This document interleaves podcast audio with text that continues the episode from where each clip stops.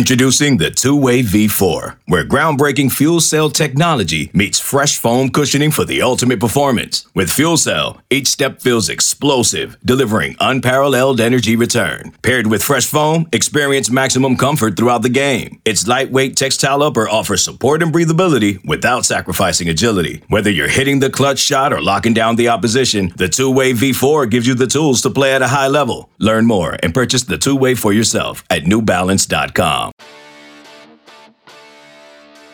Welcome to another podcast from Inside Carolina dot com, the independent voice of U N C Sports. Brought to you by Johnny T Shirt dot com, the go-to provider for all your Tar Heel gear. You're listening to the Inside Carolina podcast. I'm your host, Tommy Ashley, joined by Buck Sanders and Jason Staples, and sponsored by the Johnny T Shirt dot com. It's been quite mm. lively. The day after podcast has been uh, been marinating now for what, uh, eleven hours, ten hours. We're recording this Sunday morning. Not sure when you'll be listening to it. Um, we'll try to, uh, this won't be reactionary too bad, won't be go over the board too bad, but there's some issues that we need to discuss. Buck Sanders, always the uh, voice of reason. Buck, I'll let you start us off. Uh, You know, I don't I don't know if I was watching nineteen ninety-six in U V A or two thousand twenty. I, you know, it all runs together at this point. But what saith you? Well, it doesn't bother me so much or put me so much in mind of what happened in nineteen ninety-six at U N C. It puts me in mind of what happened at Florida State in twenty twenty. Uh, you, you, you make some critical blunders. You get down by twenty-one. You make a furious comeback, and you lose by three points. And questionable decisions were made all along the line. Uh, you know, it's it's just a very Carolina football thing to do, apparently, uh, to go on the road against a bad team and lose. And I'm with Taylor Vipulis on this, uh, watching his video. He was talking about, hey, uh, don't, Don't go for the head fake and just decide that Virginia is all of a sudden a great team. Um, you know, that they're much, much better than the one and four record that they had going in. You know, we're, that certainly not a terrible team, but one that North Carolina should beat. And you know, we we got a lot to talk about, the uh, inadvertent whistle and all that sort of stuff. But the bottom line to me was that North Carolina's defense had no answer to what Virginia was doing. Uh, whatever they tried to do, uh, we were talking before we started recording, and Jason is of the opinion they had a plan, but uh, from my unpracticed eye, if there was ever a plan, it failed miserably. They just could not stop Virginia from doing what they wanted to do with the ball. North Carolina scores forty-one points in regulation against Virginia. They're supposed to win that game. Uh, there's no way they should be giving up forty-four points to a team that doesn't have special skill players, doesn't have a special quarterback, uh, just doesn't have any of the usual elements you see in a team that scores that many points in a game. So – you know, that's where I'm at with it. Um, I think there is a danger in overreacting to this. And uh, eleven hours after a fiasco like that, which is what it was, it's very easy to overreact. But it's clearly North Carolina has some deficiencies that are not going to get cured this year. Um, now, I think help is on the way, help is coming, but it's not here yet. Special teams disasters just boggle the mind as well. So. Uh, that sums it up for me. Um, I've plucked all the feathers I can off of that turkey. It was a turkey. So uh, have at it, guys. Well, I agree with you about the don't overreact. And um, the message boards and Twitter and all that have certainly had plenty of those takes. Your column's not one of those overreaction tapes. If, if you're listening to us on Sunday, go read Buck's day after. Um, or the morning after. Is very level-headed. But, Jason, um, let's start with that defensive plan. Uh, leading up to the game, including on the Inside Carolina Live show, I said Virginia is good in the trenches, and North Carolina has not been. I did not expect North Carolina's offensive line to look as rough as they did.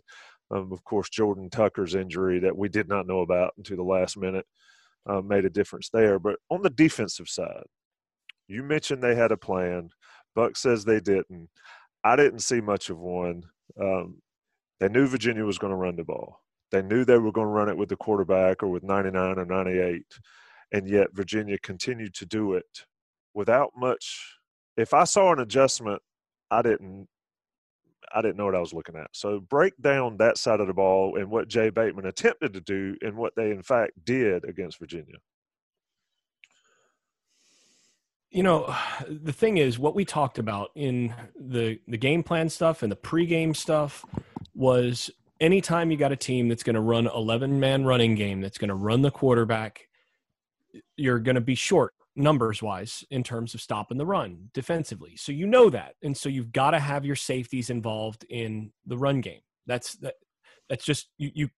That's the extra guy. That's the guy you have to have that's going to be coming up, bringing, breaking uh, – breaking into the box, and he's responsible for tackling the quarterback a lot.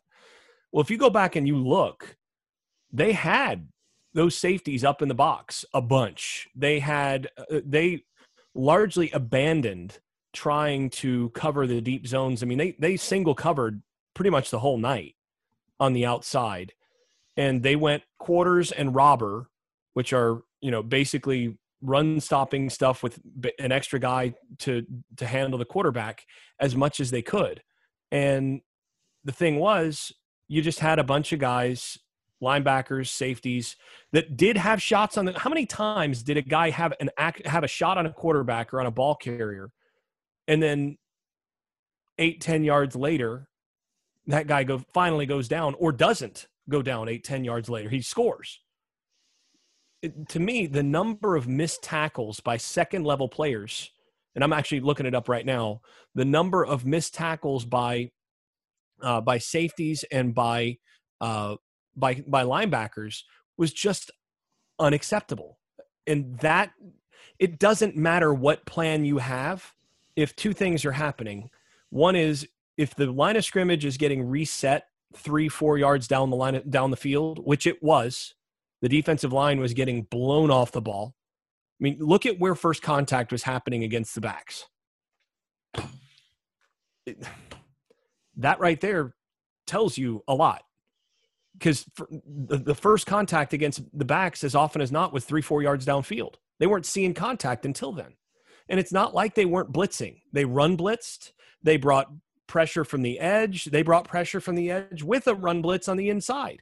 And they still weren't touching anybody for, you know, three, four yards up the field, because guys were just getting their butts handed to them up front. And then when you'd see a backer or a, a safety get their hands on guys, those guys generally missed the tackle. And you think about one of the fourth down conversions that sticks out to me. They they had a, bl- a, a blitz where a safety got into the backfield, made made contact a yard in the backfield, just flat out bounced right off. The back, just second effort, got up and got another yard and a half. That's the game in a nutshell. Yeah, that was nine. That that right there, that's the game in a nutshell to me. And that's not coordination. That's not having a plan. That's you had the right call. The guy responsible for making the tackle was in the backfield and actually did make contact in the backfield on this. You've got to stop. And the, he didn't bring his arms to the tackle, tried to tried to tackle a little too high, came hard, and just you could see it kind of stung him a little bit, and arms went limp, and then first down. You, you make that play, this game turns out differently. That's one play. And so to me, it was clear that there was the defensive plan. They were pulling out the stops to get extra guys on the ball. But they were outmanned at the point of attack. They don't have the defensive tackles to stop these, these this type of team. And that's something in the offseason. If you go back through my my scouting reports, that was the warning that I gave everybody is, look, when you're going to play teams that have good that, that are good on the interior, on the offensive line, Carolina's going to have trouble with them because they just don't have players on the inside yet. And think about this. Look, I, I think Ray Vohasek is the best guy they have right now on the inter, on, on the defensive interior. He's a good player. But think about this. Your best defensive tackle, if you're Jay Bateman, is a JUCO transfer that had – who who else offered Vohasek coming out? What other offers did he have? Question for Don. I would and, wager not a ton. Yeah, that's the thing. Other Power Five offers, I believe, was zero or one, maybe two.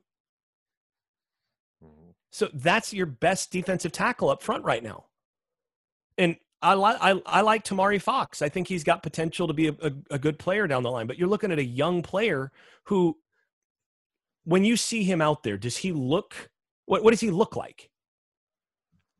He looks small because he is relative to that. You're looking at a sophomore who has a sophomore's body. You're not looking at a sophomore like, you know, okay, well, yeah, Clemson plays freshmen and sophomores too. Have you seen Brian Bresee? Yeah. Have you seen what Dexter Lawrence looked like as a freshman or sophomore? Dexter Lawrence isn't walking through that door. You know, he's not on that field. He's not running through that tunnel. And, you know, Tamari Fox is a guy that you bring into your program hoping that by year three or four, he's beefed up and added, you know, another ten or fifteen pounds without losing too much quickness. And he can be a situational interior pass rusher and kind of a flex guy. But right now he's got to be one of your main interior guys because you don't have players at that point.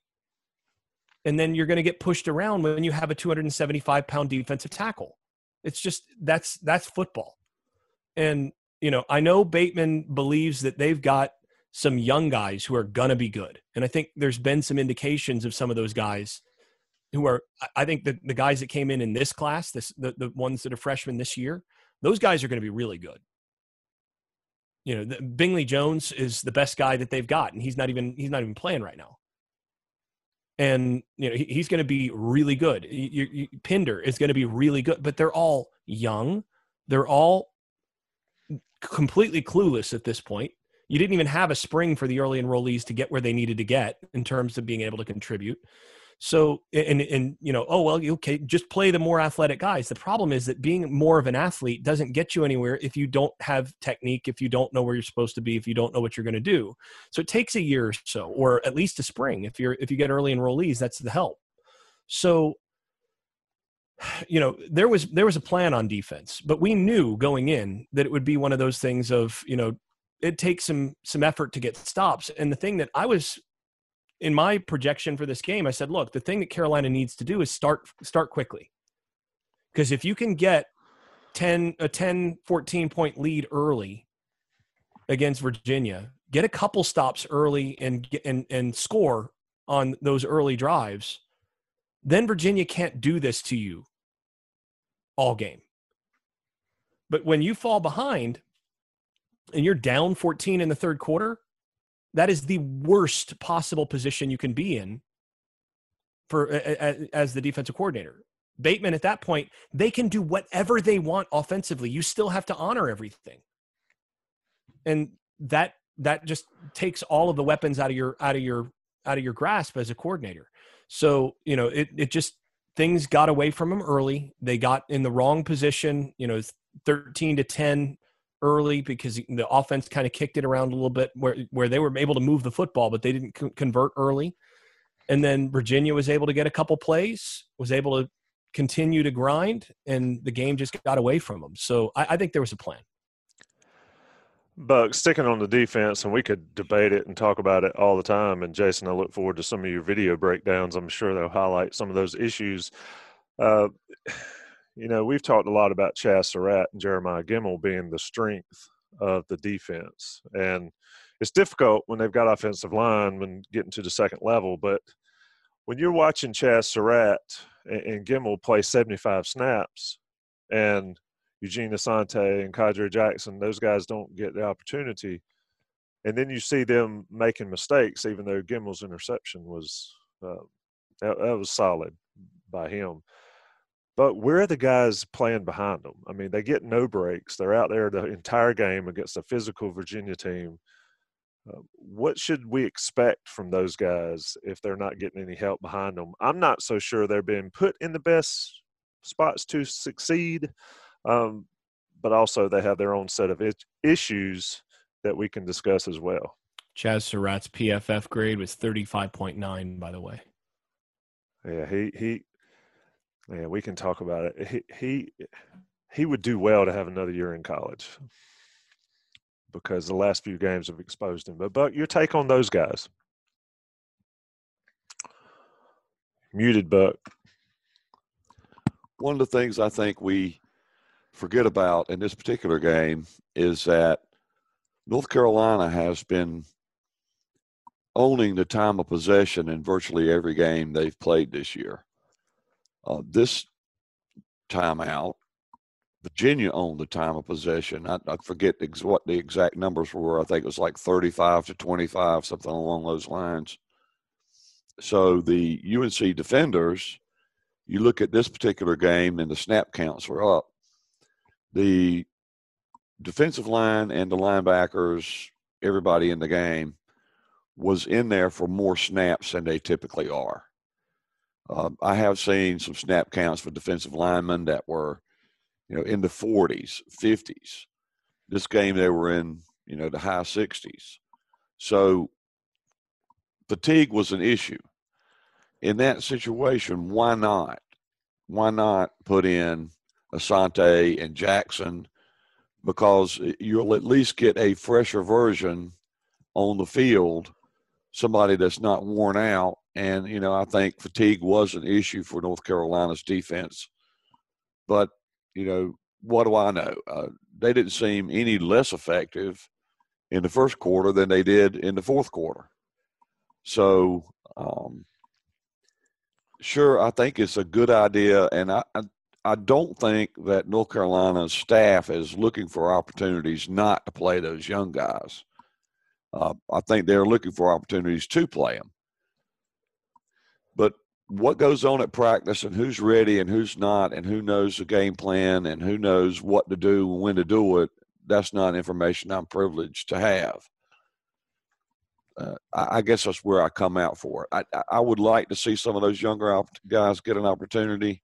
Guys like Jackson and Asante have been around now for a couple of years. So um, if they're not ready to play now, that's a bad sign for twenty twenty-one.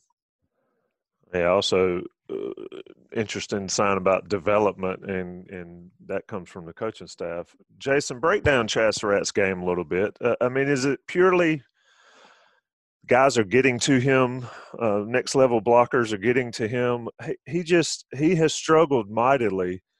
The angle thing, the breaking down, making tackles. I was trading texts during the game with Joey Powell, and he was like – Joey said, "Have you know, at what point do you figure it out? We can talk he's still a young linebacker. A lot of the stuff is instinct. Uh, but I see a lot from Surratt that I would have thought in my uneducated eye could have been figured out um, and he, at least coached into him by now." Well, the, the pro- this is my concern coming out of not having a spring mm-hmm. was that when it comes to fundamentals and a lot of the stuff that you're wanting to train into a guy in terms of technique, in terms of uh, angles, in terms of all that stuff, that's the stuff that you hammer in in the fifteen practices in the spring, because you don't, you're not spending eighty, eighty-five percent of your time doing install and working on making sure that you, that they know the proper checks against this formation and again, you know, that they're going to do this. And once you get into season, there's very, very little opportunity for improvement. You just don't have it, because the improvement that you're going to get is based on making corrections in game and learning tendencies and things like that as you get experience to know that, oh, when I see this, that I've got to be there fast. That's the sort of improvement that you make during the season. It's in the It's in the spring, in camp, and things like that, where you're actually going to get better at some of the other stuff generally. And, you know, I, I feel like Surratt has – he's basically the same player that he was last year. He hasn't taken a step forward in some of the some of the weaknesses that I highlighted in the offseason.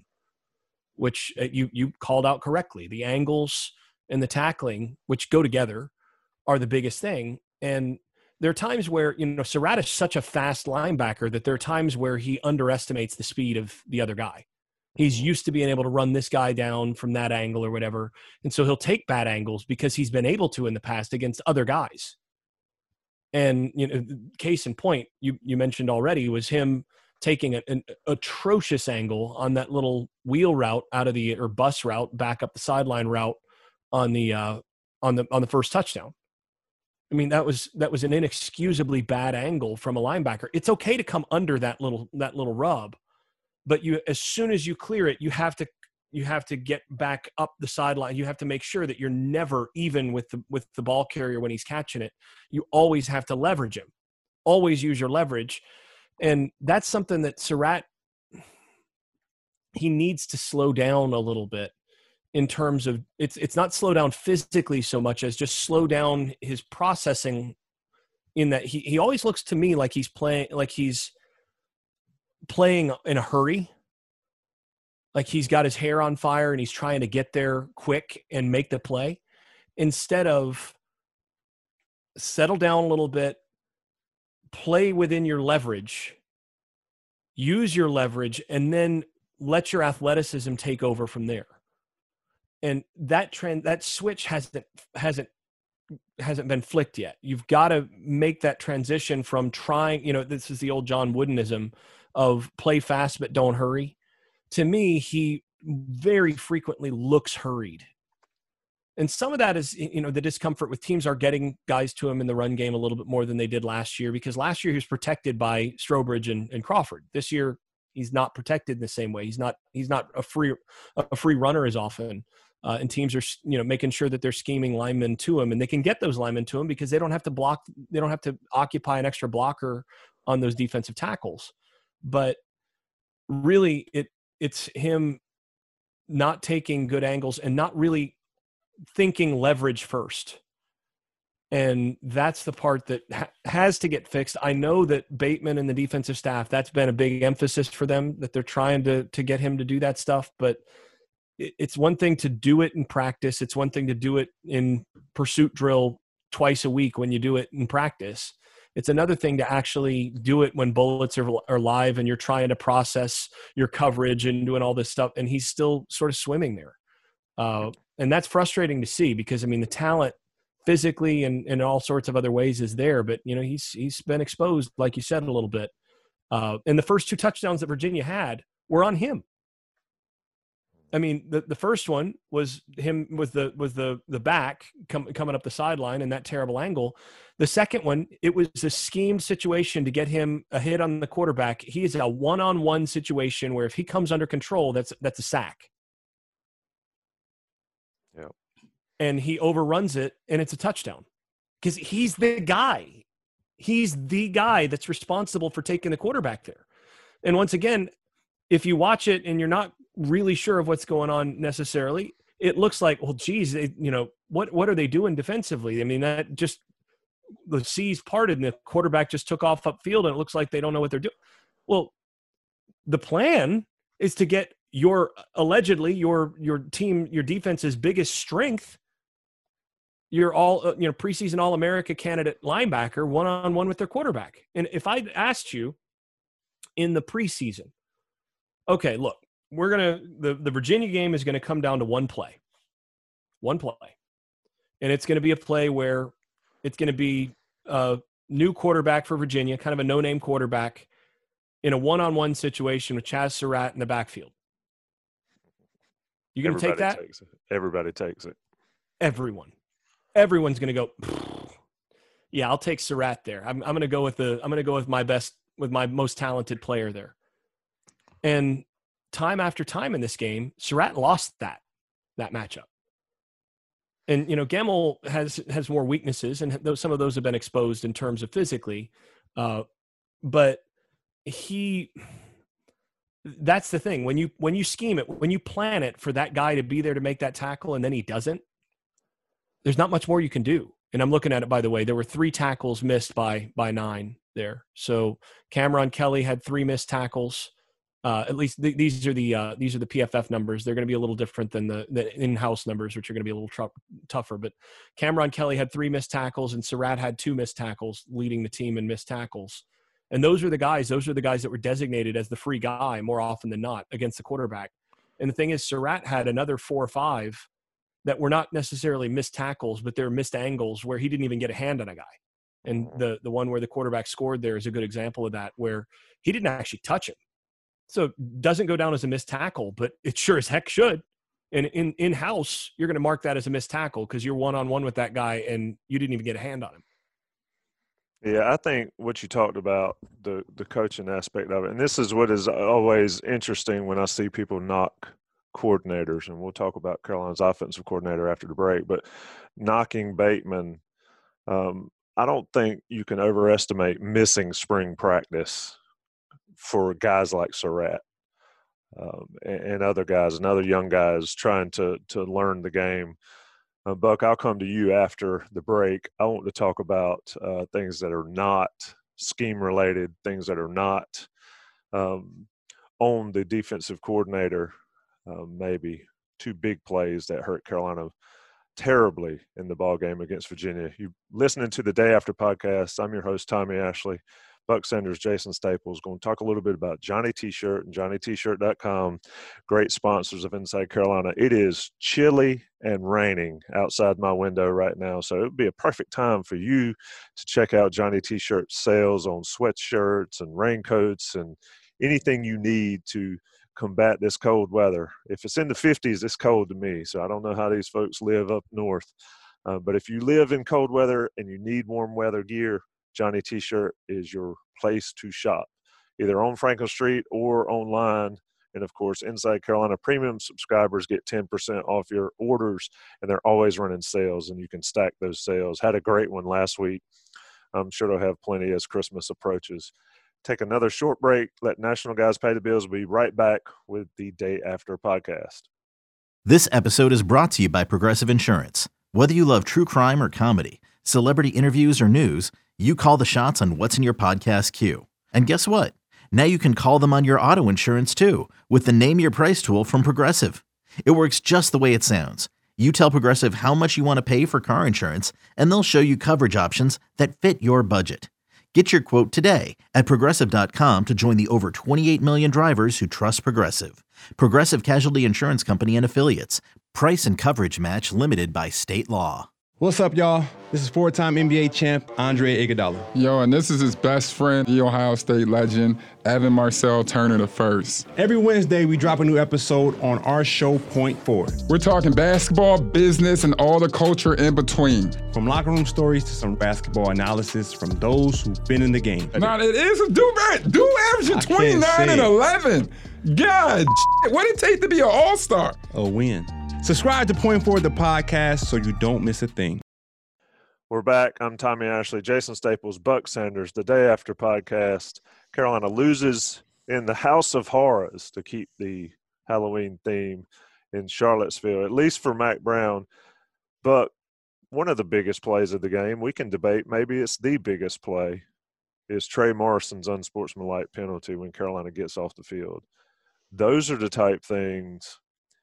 You know, I, I don't know how you blame a defensive coordinator for that. Maybe you can blame the staff for not coaching into the importance of keeping your head. But, wow, what a what a big, big penalty. Carolina gets a stop there, and then Morrison does whatever he did. I don't think I ever saw a replay of it. But, Buck, those, those are probably more concerning for me than the personnel issues, because they'll eventually get worked out, and – whatever debate you want to have on scheme, those are the type things I think just cannot happen for a team like Carolina with a razor-thin margin for victory. I would agree with that, Tommy. The I didn't get to see it either. Um, I was watching at home, and they didn't do a replay of it, so I have no idea what Morrison did. Um, but at the same time, you know, Mack Brown brought it up, I think, even at half. halftime. Uh, uh, so it, it, it's strange. You know, you see that. Um, I can't believe that North Carolina is the only team that has that issue.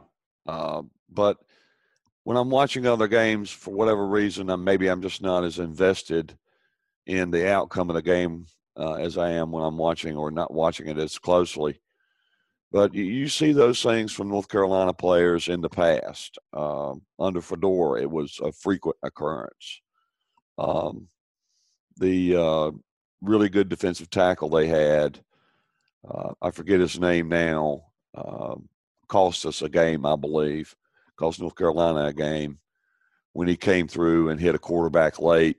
Uh, might have been the Duke game. Jalen Dalton.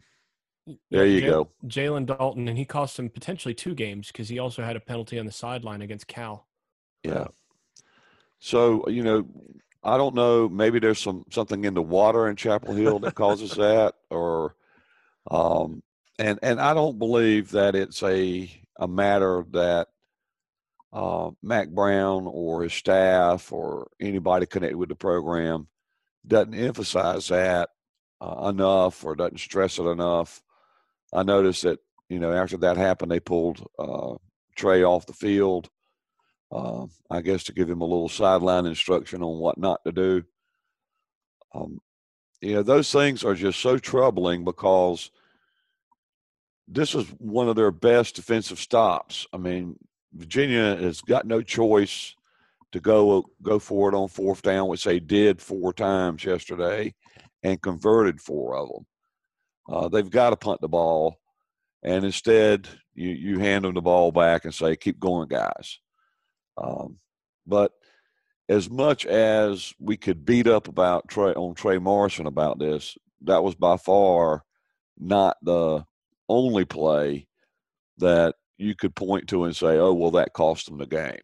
Um, You know, the uh, failure to get uh, number ninety-nine on the ground on the fake punt, uh, you know, the fumble by uh, Toe Groves, uh, the fumble by uh, Sam. You know, there's just a number of plays, not handing the ball to Javonte on the two-yard line.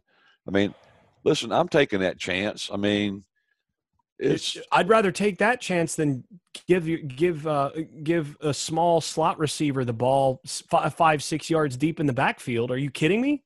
Yeah, I mean, uh, so um, I'm sorry. Cold, cold. Um, they're going to run out of time either way, right? Uh, they're going to run out of time either way.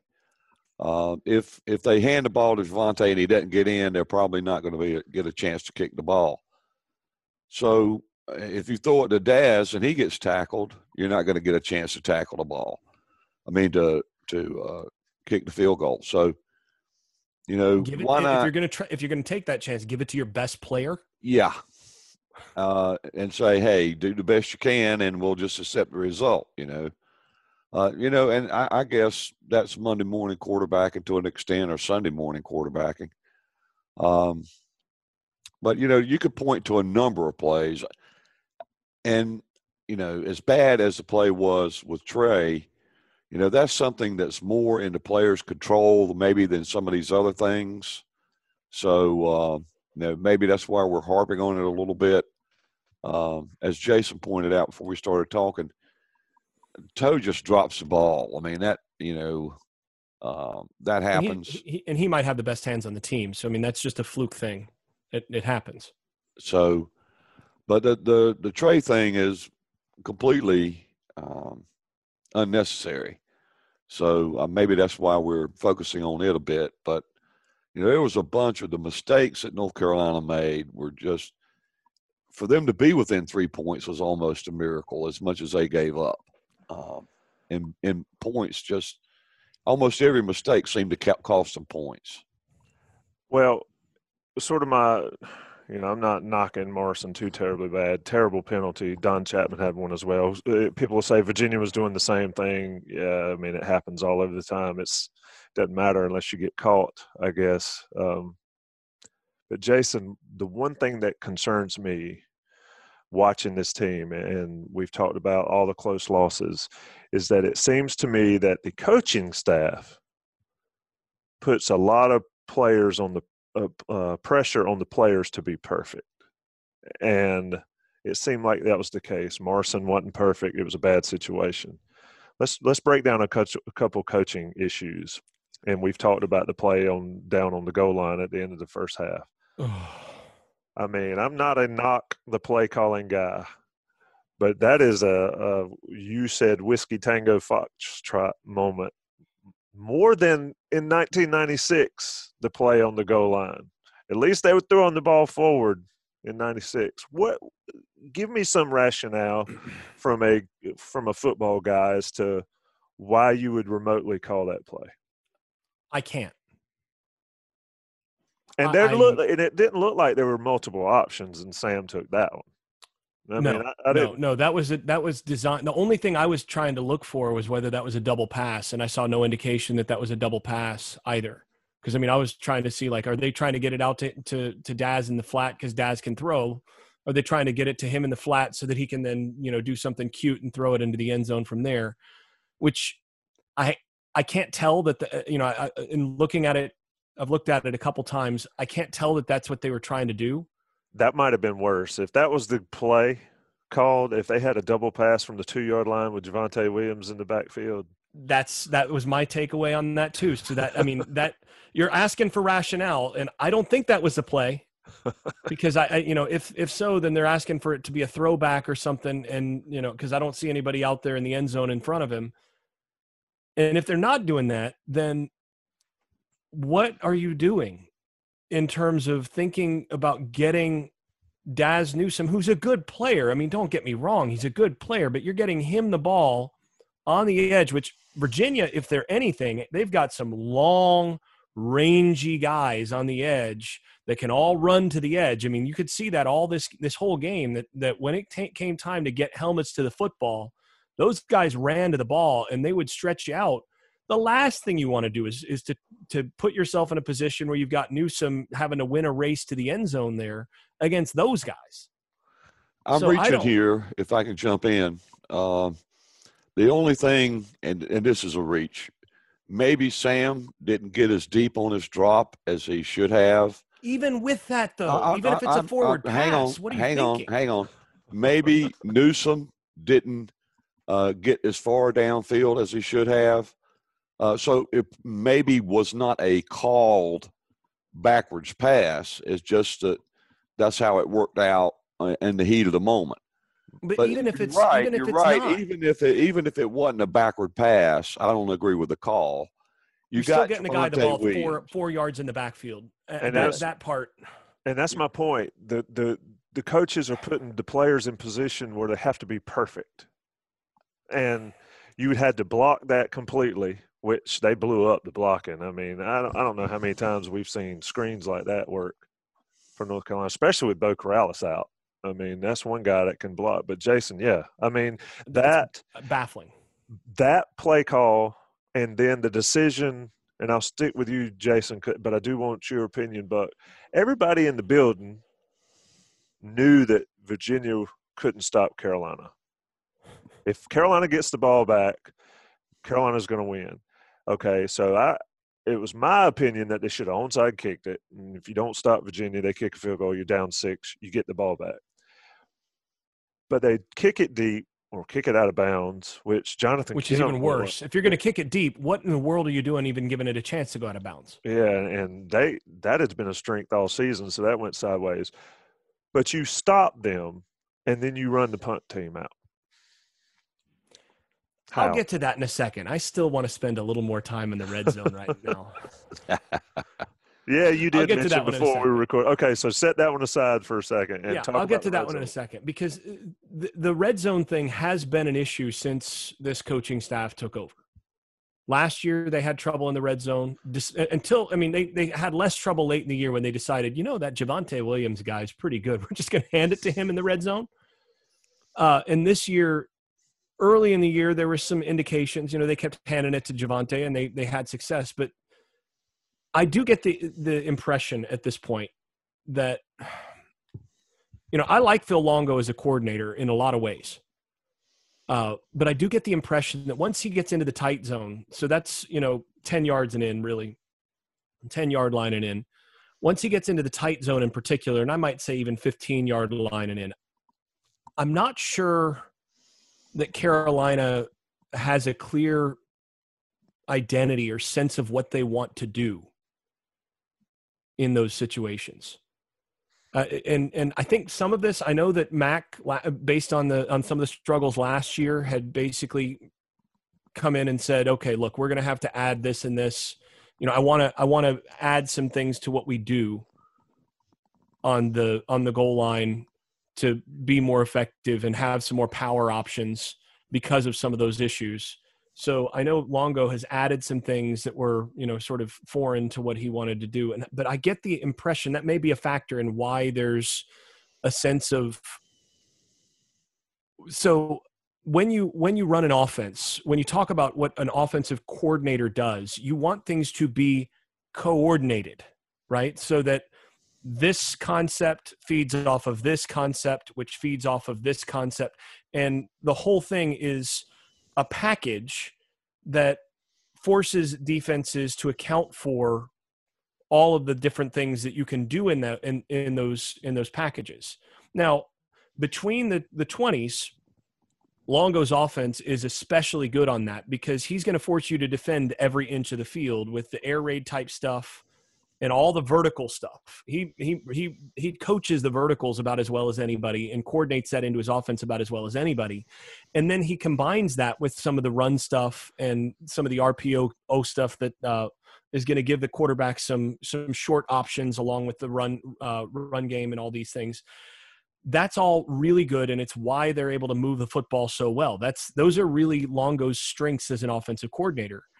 But it seems to me that once you get down inside the fifteen and really especially inside the ten and the vertical component is taken away, that he's had some trouble identifying exactly how he wants to integrate and coordinate things once you get down in there. And so one of the things that they've done is a lot of bring everything in tight, bring an extra, you know, go to, go to your elephant package, your heavy package, and use motion and all sorts of different things. And there's been a lot of window dressing down there that, you know, I've been a little bit frustrated by. It's like, well, okay, you've, you've, you've now packed all this. And I, and that was one of the things I broke down in the Florida State week.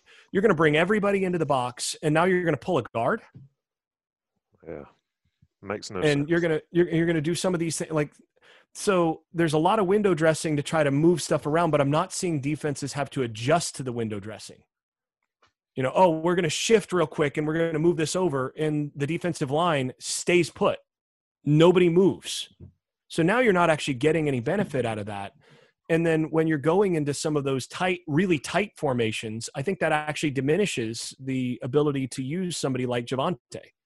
And it diminishes especially the ability to take advantage of some of the mismatches that you've got with, for example, Dyami Brown against any one of their defensive defensive backs.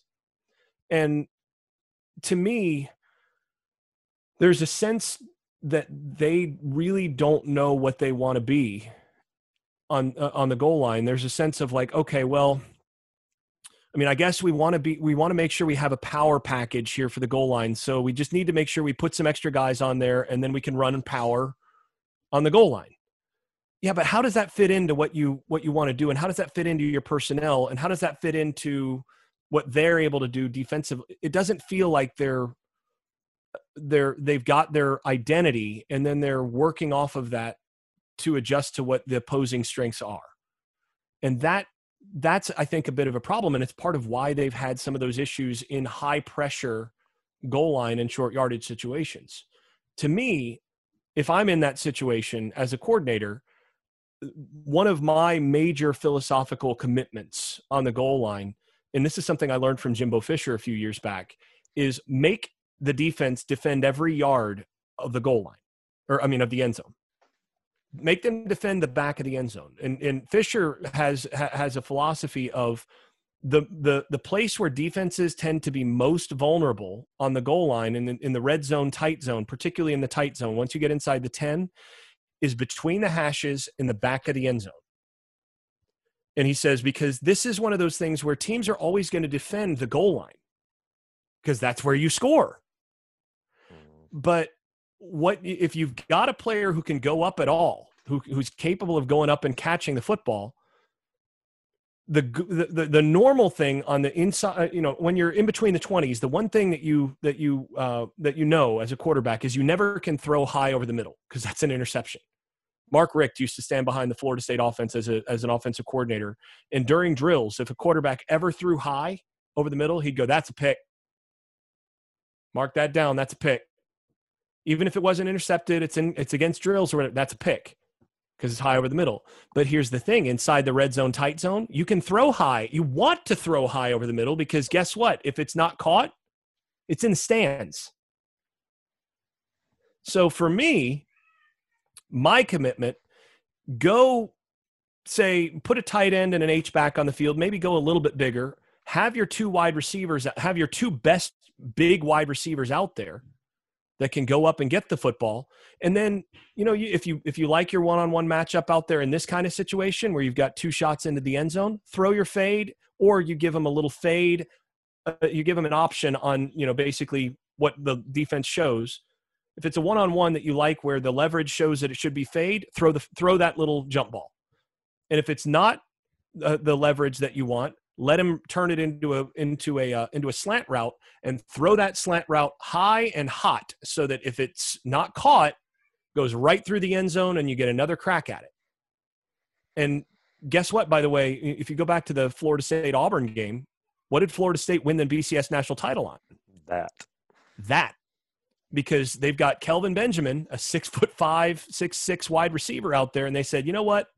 We're just going to set up little play action and that, and you, you go back and you watch that, that ball is going to go out of the back of the end zone if it's not caught. That's the stuff that I would love to see Phil Longo philosophically kind of adopt, that you can, you, you can make use of a guy like Brown. Now this is where actually I think not having Corrales really hurts you because he's the guy that you'd want to use in there, but you can use a guy like Brown or, you know, I saw Antoine Smith out there a few times. He's a guy that, again, you can use as a big body kind of guy that can go up and make those catches.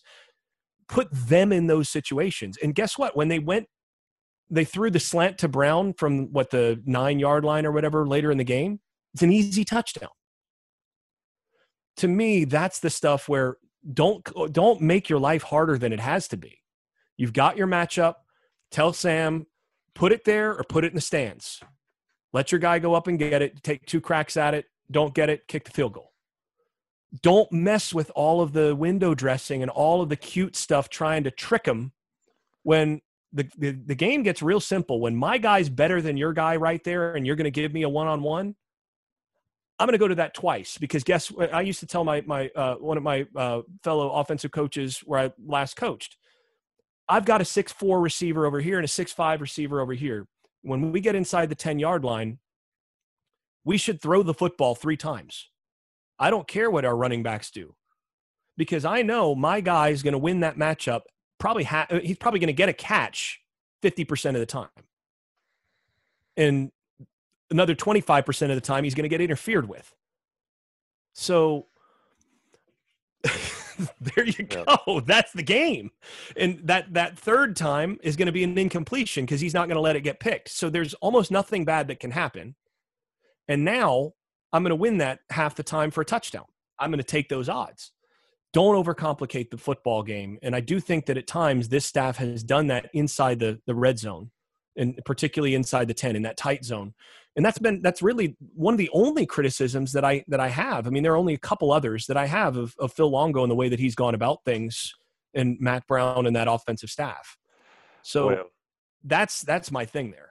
Well, I asked you about the punt deal and Buck, I'll come to you for that one, but I, I'll say this, that uh, seven or eight minute discussion there will either be on Phil Longo's, um, epitaph at North Carolina or his rebirth at North Carolina, because I think you nailed it. I mean, there is no excuse. And cute football has never won jack. I think I, I think I tweeted that, and that's it. And the cuteness inside the red zone. And Buck, like you mentioned um, earlier, maybe it was offline, folks watching Carolina football thought that had been dealt with thus far in the season, and then it crops up again in Virginia.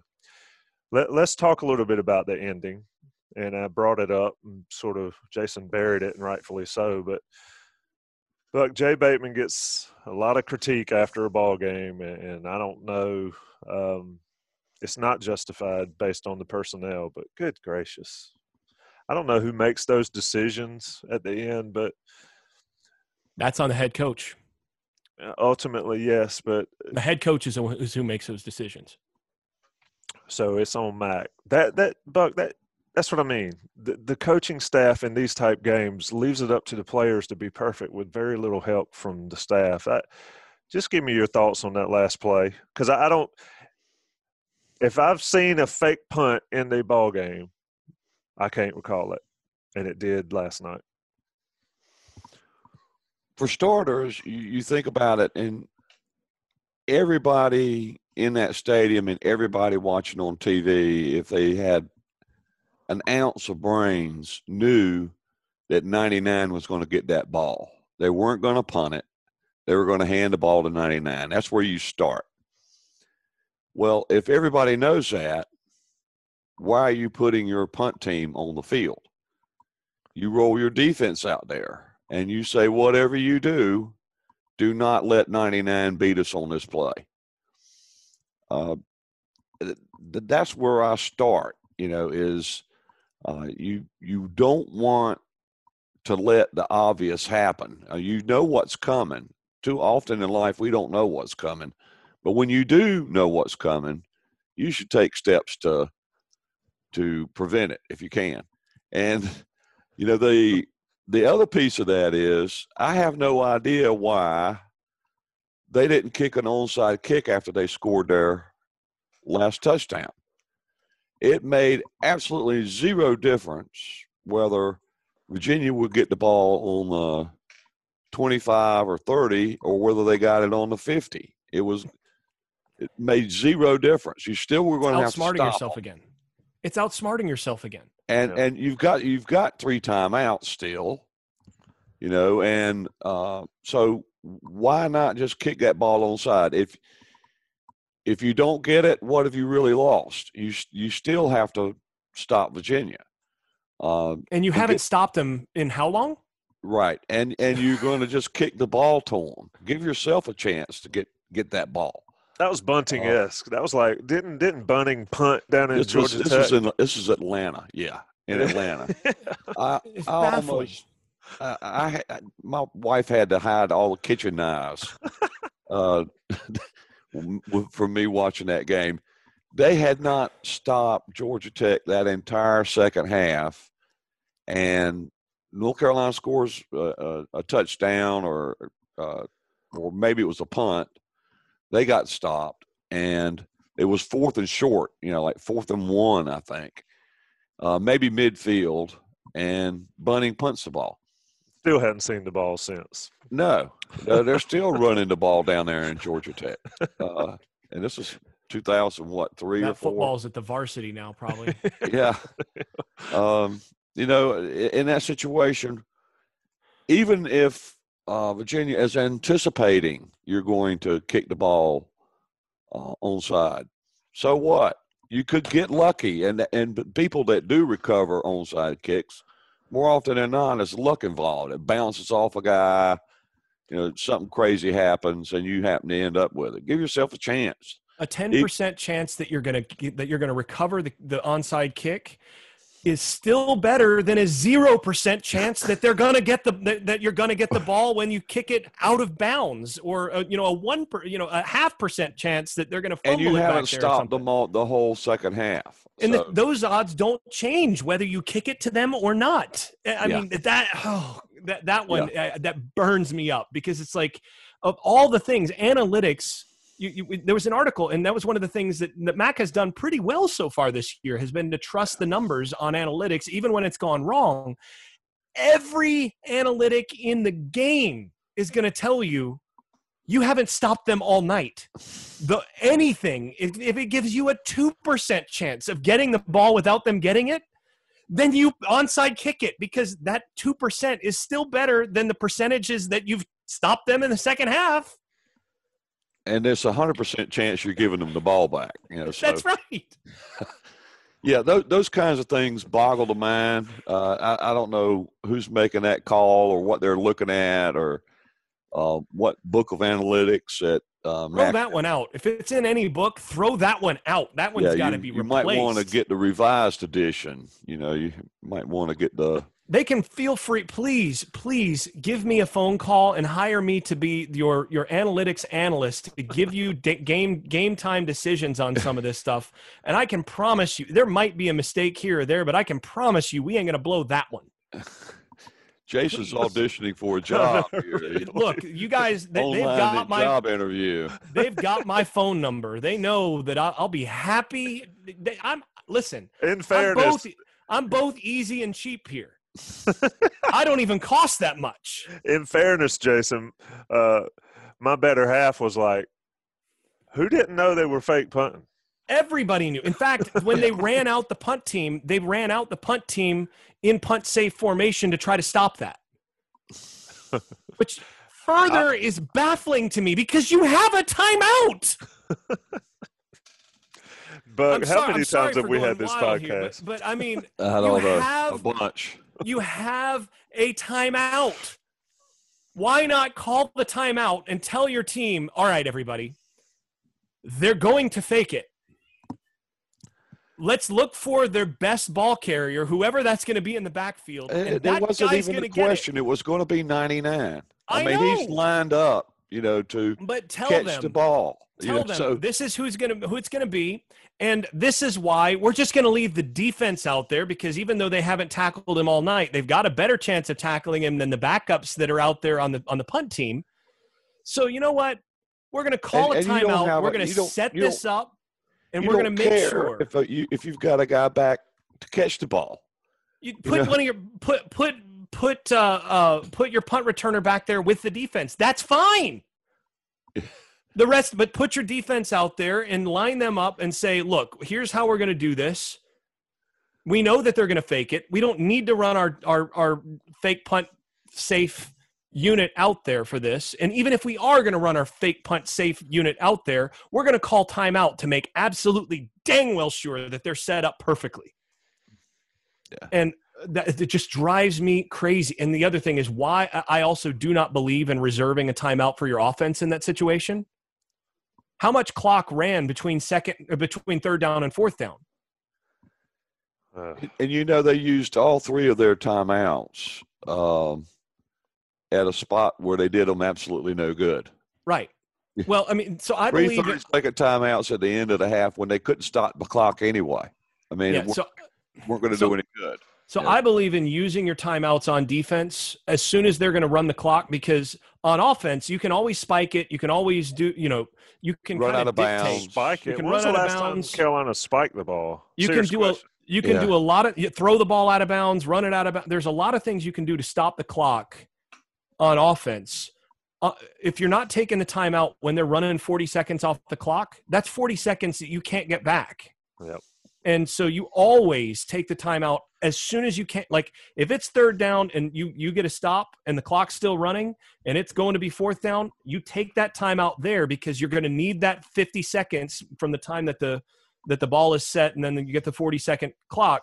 You're gonna you're gonna lose fifty seconds if they take that down inside the inside the uh, the you know five seconds on the play clock. So if you take your timeout there, set up your punt safe. However you think it's best to set it up because you know that you know they're not going to punt that. And if they do punt it, fantastic. They've not stopped your offense all night. Just go ahead and just hand the ball to Dyami Brown again on the outside. Just, you know, quick something quick out there. And it's good. One of the Brown brothers is going to score. You know, one thing we haven't really talked much about because it didn't turn out to be relevant, but um, that when they had the ball on the two-yard line at the end of the first half, I think they started that drive maybe at the twenty-five. How many seconds did it take them to get to the two-yard line? forty-five seconds? You That's know, why you don't worry about the timeout. You know, I mean, they drove it seventy-five yards, uh, you know, in like forty-five, fifty seconds, I, I think. It wasn't much more than that. I think yeah, that's why you don't take your time. You don't save your timeouts for offense. Virginia, but, I mean, you know, could, it was like throwing against air. Yeah. Um, you know, for Sam Howell, He sets the record for the most passing yards. You're not worried about if you get the ball on the ten. Yep. No, uh, it doesn't make a difference. Doesn't make a difference. So, and, and the, the the one thing that, and and I hate to say this, but I I really do. I I I don't want. Let to me say call this. Timeout real quick here, Jason. Yeah. We we said we were not going to beat up and overreact on on the staff too much. I think we have really deviated from that plan well, at some no, point. We're not, but the thing is, we're not overreacting here. We're not overreacting. This is not an overreaction to some of the. All we're pointing out is mismanagement here at the end, and that that's uh, uh, that's justifiable. I'm, I'm, I'm half kidding, at least. But I mean, we're not overreacting here in that in that we're pointing we're pointing out some mistakes that I think the coaching staff would absolutely say, yeah, you know what, we made the mistake there. And that's the, probably the, true. The thing that's that like I, the conference calling in on Monday saying, "Oh yeah, we did blow that call." Yeah, sorry. Exactly. Yeah, sorry. and they and they absolutely blew one that cost Carolina four points in a game that Carolina lost by three. Yeah. So let's not forget that, right? So that's a that that's not an insignificant thing. I mean, that was a big that was a big blown call. Yeah. Uh, but As, uh, somebody raised that point on the Tar Pit message board, which if you're not a subscriber to I C, you need to be. Somebody made that point on the message board, but uh, someone else as despondent and depressed as the rest of us uh, posted, well, North Carolina just found another way to lose the game. They're, they they had, might be right. they, they, Go watch the East Carolina ending, though. Good gracious. Uh, but they're destined to uh, lose the game, so, well, they got that extra four points and that wouldn't have mattered. You know, so but, yeah, the frustrating what, thing, and this is what I was – this is what I, I really don't want to say, but I, I – I think feel compelled. It, it's I do feel compelled to say is if you go back to the old Texas-Oklahoma games for a number of years back in the early two thousands, some similar end-of-game situational stuff happened there. Uh, and this is something that, you know, uh, it's not an overreaction to say that there were mistakes that were made that Mack and everybody on that coaching staff is going to, is going to say was made. It, and I think also you can go back and say that similar mistakes have been made in the past in terms of timeout use, in terms of, you know, certain kicking decisions and things like that in the past that, again, this is one of those things where I think Mack and the coaching staff. Mack is a is a phenomenal C E O, a phenomenal. I think he's one of the best head coaches in the game. But I think that that history suggests that, that there is one place that he can really learn from the Saban approach on certain things, and that is, uh, I've I've heard about and and have uh, you know from from various places. The legendary end-of-week uh, coaching meetings that Saban will have with his staff where they will run through almost every end-of-game or situational scenario possible. And, okay, so we're down by three. We've just scored. There's two minutes left. How are we going to handle that? What's our what? What's our what's our preferred onside kick? Or are we going to kick it away? And all of those decisions. Okay, so we're going to get down to here. How are we going to use our timeouts? And they war game. They plan every possible situation. Now, funny thing is that Saban's actually been gotten twice by Auburn on stuff that he's over. He's he's missed. So there's a certain point that. Even when you do this stuff, you're never going to – like there's always going to be something as a coach that you might miss. I mean, that's just the truth of the matter. I mean, as, as detailed as he is, the kick six, he did not he, he did not have his team ready to handle a, a kick a kick returner who caught it a yard, you know, a yard from the end line, and they just weren't ready to take the angles necessary to stop that. Well, that's live and learn, right? And then also last year when Gus ran the punter out there, and then lined him up at wide receiver to, you know, get the punt team out there and then and then run a regular play against the punt team. That's something that Saban had never anticipated. Now they changed the rules because Saban cried about it. But uh, but it's the war game kind of planning for every individual decision on some of these things to make sure that you're not making that decision in the moment to the degree that you typically would otherwise. And I do think that that's something that I don't know what the, what the, what the process is for how Carolina plans for some of these things and how Mack does it in terms of end of game or certain scenarios. Okay, you know, we've got the ball thirteen seconds left inside the inside the five yard line. We've got no timeouts. What are our plays? What how are we going to I I don't know how how much they've got those things prepped and planned, but that's something that I would, if I were Mack, I would take a, a look at my process and say, okay, what is it that I need to add to that end of week coaches meeting to make sure that all of us, from me to my coordinators, to my special teams coach, all the way down, that we're all completely prepared to make sure that, that none of these mistakes happen in those situations. Because that's the stuff that's, that's, that's cost Mack and his teams in the past. And I think if they can clean a couple of those little things up in terms of, of the preparation, they'll win a couple of those, you know, as, as David Hale tweeted, eight games, thirty-two decided by what, thirty-two points or whatever it was. Maybe instead of eight games, that's four games. And that's a big difference.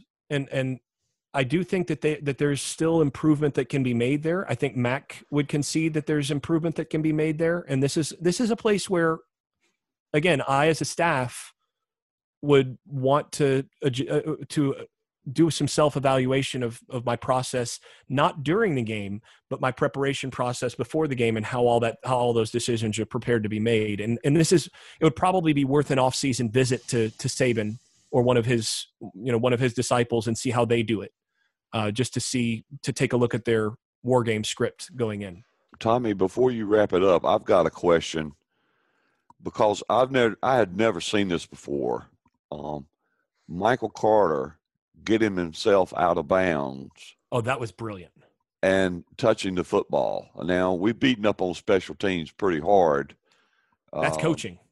That, uh, give him. I've seen it before. I think somebody did it for Carolina years ago. But, yeah, if you catch that's a pretty rare thing to see, you know. Uh, but, uh, you know, we've, we've talked about some coaching mistakes mm. so far on this. Applaud the coaching staff right there for not only knowing that that's how that works, but having your guy prepared to do it. Yeah. Because there for a second, it was, what is he doing? Yeah. Yeah. But as soon that's as what he I slid, was thinking. As soon as he slid out of bounds, I was like, oh, that's kick out of bounds. Great play. But yeah, you're right, Jason. You're right, Buck. What? Look, we knock him a lot, but that was big. That was really big.